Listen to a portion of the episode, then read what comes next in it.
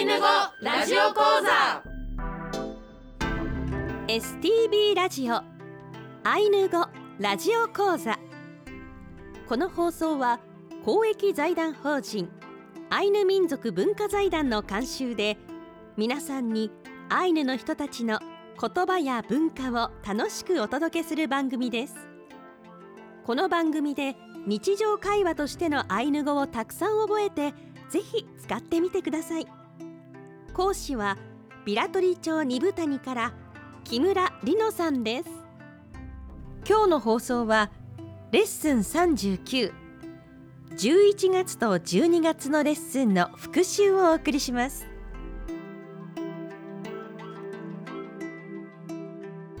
イランカラプテ木村里乃セコロクレヘアンおはようございます木村里乃ですイランカラプテ原田圭介セコロクレヘアンおはようございます原田圭介ですイランカラプテ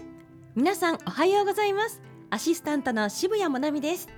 今週もよろしくお願いいたしますよろしくお願いします STB ラジオアイヌ語ラジオ講座講師の木村里乃さんは二部谷アイヌ語教室子どもの部でアイヌ語に触れ札幌大学ウレシパクラブでさらに学びを深め現在はアイヌ文化の担い手を育成する事業を行うビラトリ町アイヌ文化振興公社でお仕事をしています原田くんとはウレシパクラブビラトリ町アイヌ文化振興公社で一緒に活動する仲間同士です今週は今までのレッスンの復習会になりますぜひ皆さん一緒に思い出しながら学んでくださいそれでは参りましょうウトゥラのありききアンロー一緒に頑張りましょう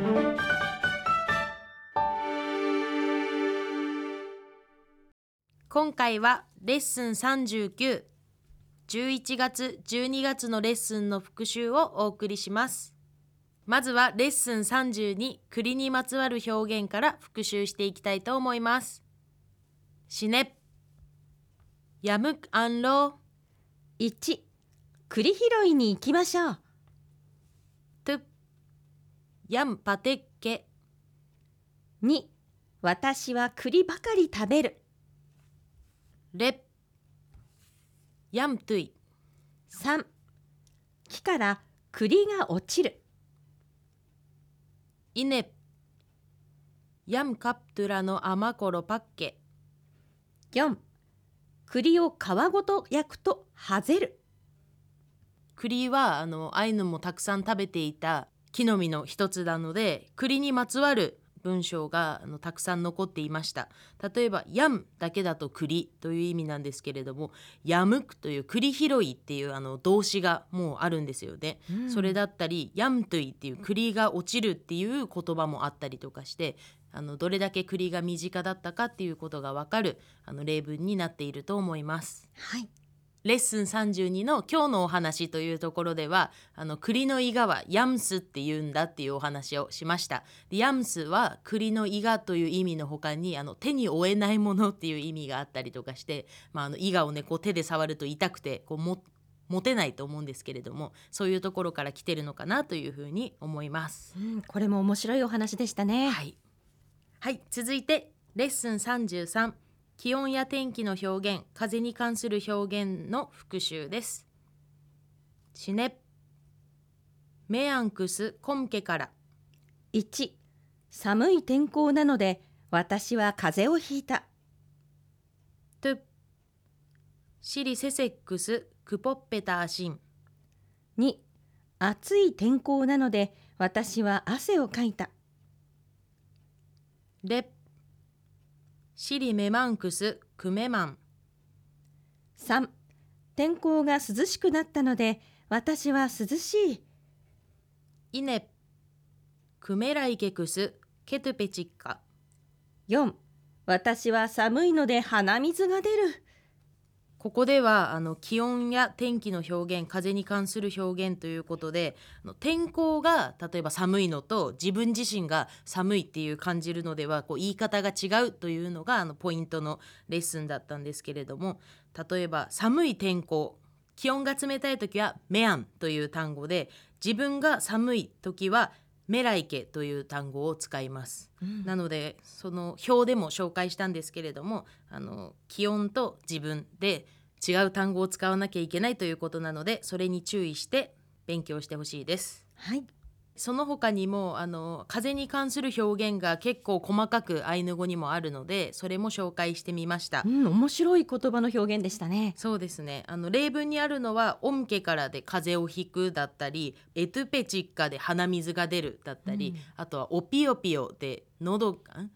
オピオピオで声が枯れるっていうのもあの今日のお話の方で紹介したんですけれどもそういうふうに風邪に関する言葉が結構あったのでそれも紹介してみました。おぴおぴおで声が枯れるというのはねあ可愛い言葉でそうですね 面白い全な然枯れてないような感じがしますけど、面白い言葉だなと、ぜひ皆さん覚えてください。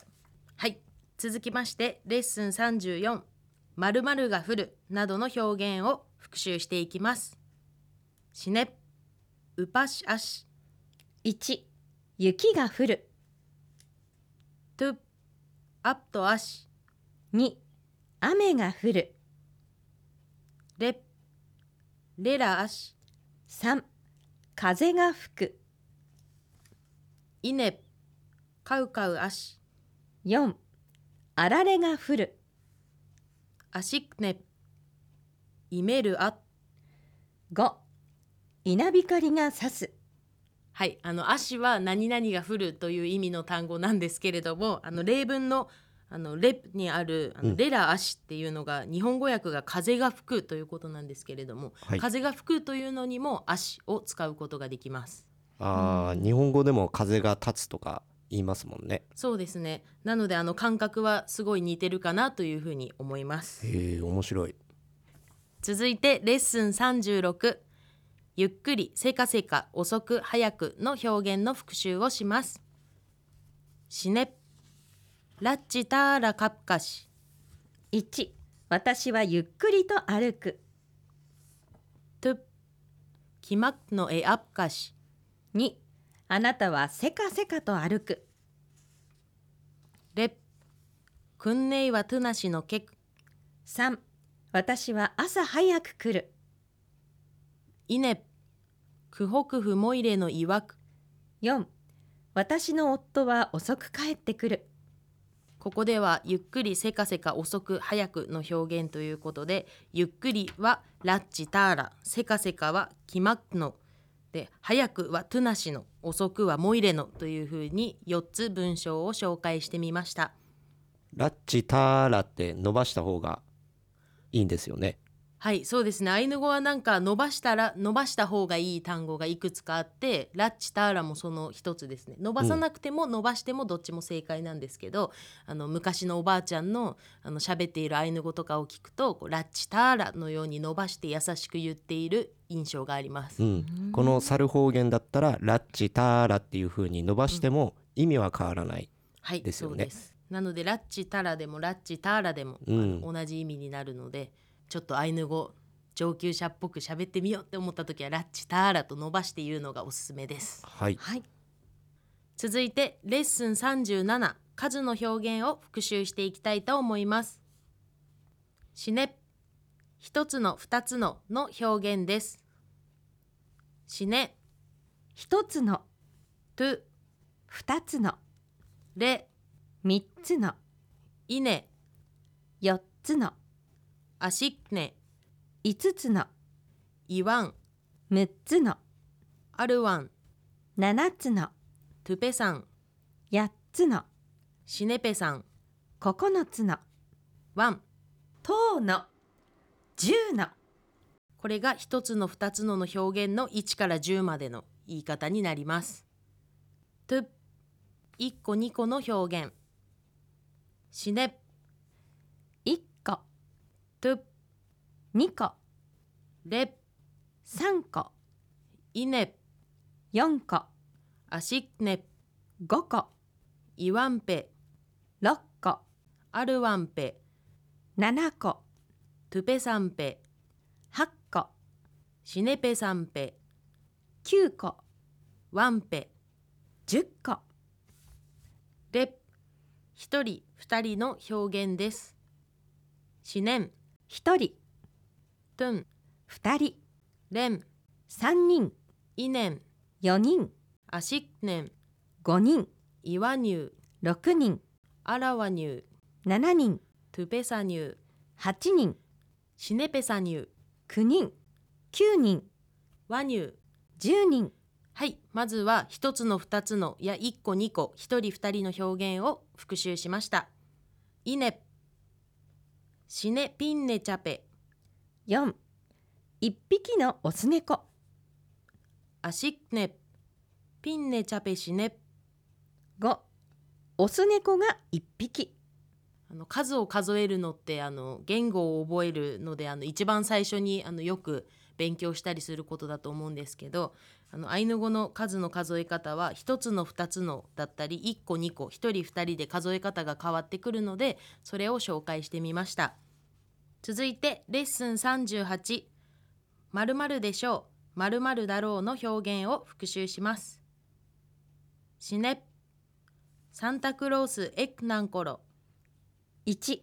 サンタクロースは来るでしょうトゥエカシカフチカヤイコプンテクナンコロ2おじいさんもおばあさんも喜ぶでしょうレキムンカムイパセカムイネナンコロ3熊は重要な神様なのでしょうイネエフナラクスエクナンコンナ4あなたを探しに来るだろうよクリスマスの時期が近いということでこのサンタクロースエクナンコロという例文を使ったあの表現を紹介してみました何頃が何々だろうっていう意味なんですねはいそうですで何こんなになるとこう何々でしょうよとかうん何々でしそょう,、うですねなんかちょっと優しくなるような感じがします、はいはいサンタクロースの部分をあのいろいろなものに置き換えたら幅広く使える例文だと思うのでぜひ皆さんにも使ってほしいと思いますはい以上がレッスン3911月12月のレッスンの復習になりますそれでは今週はここまでです来週はレッスン40特別会7スペシャルゲスト本田裕子先生とアイヌ語アイヌ文化フリートークをお送りします札幌大学ウレシパクラブ、えーお二人が参加されていましたけれども、はいその恩師大先生であるわけですねはいそうですね少し緊張します 楽しみですはい、僕もクトクトクセ、えー、ドキドキしてますわあドキドキ会になりますね、はい皆様もお楽しみに、さてアイヌ語ラジオ講座のテキストは現在 STB の本社受付と道内の STB 各放送局でお配りしています STB ラジオのホームページからダウンロードできますのでご活用くださいホームページでは過去の講座の音源を聞くこともできますテキストなどに関するお問い合わせは公益財団法人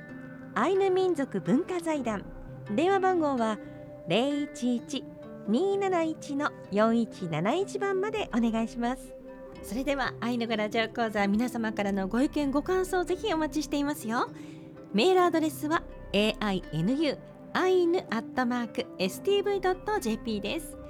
りの先生原田くんイガイライケレーありがとうございました。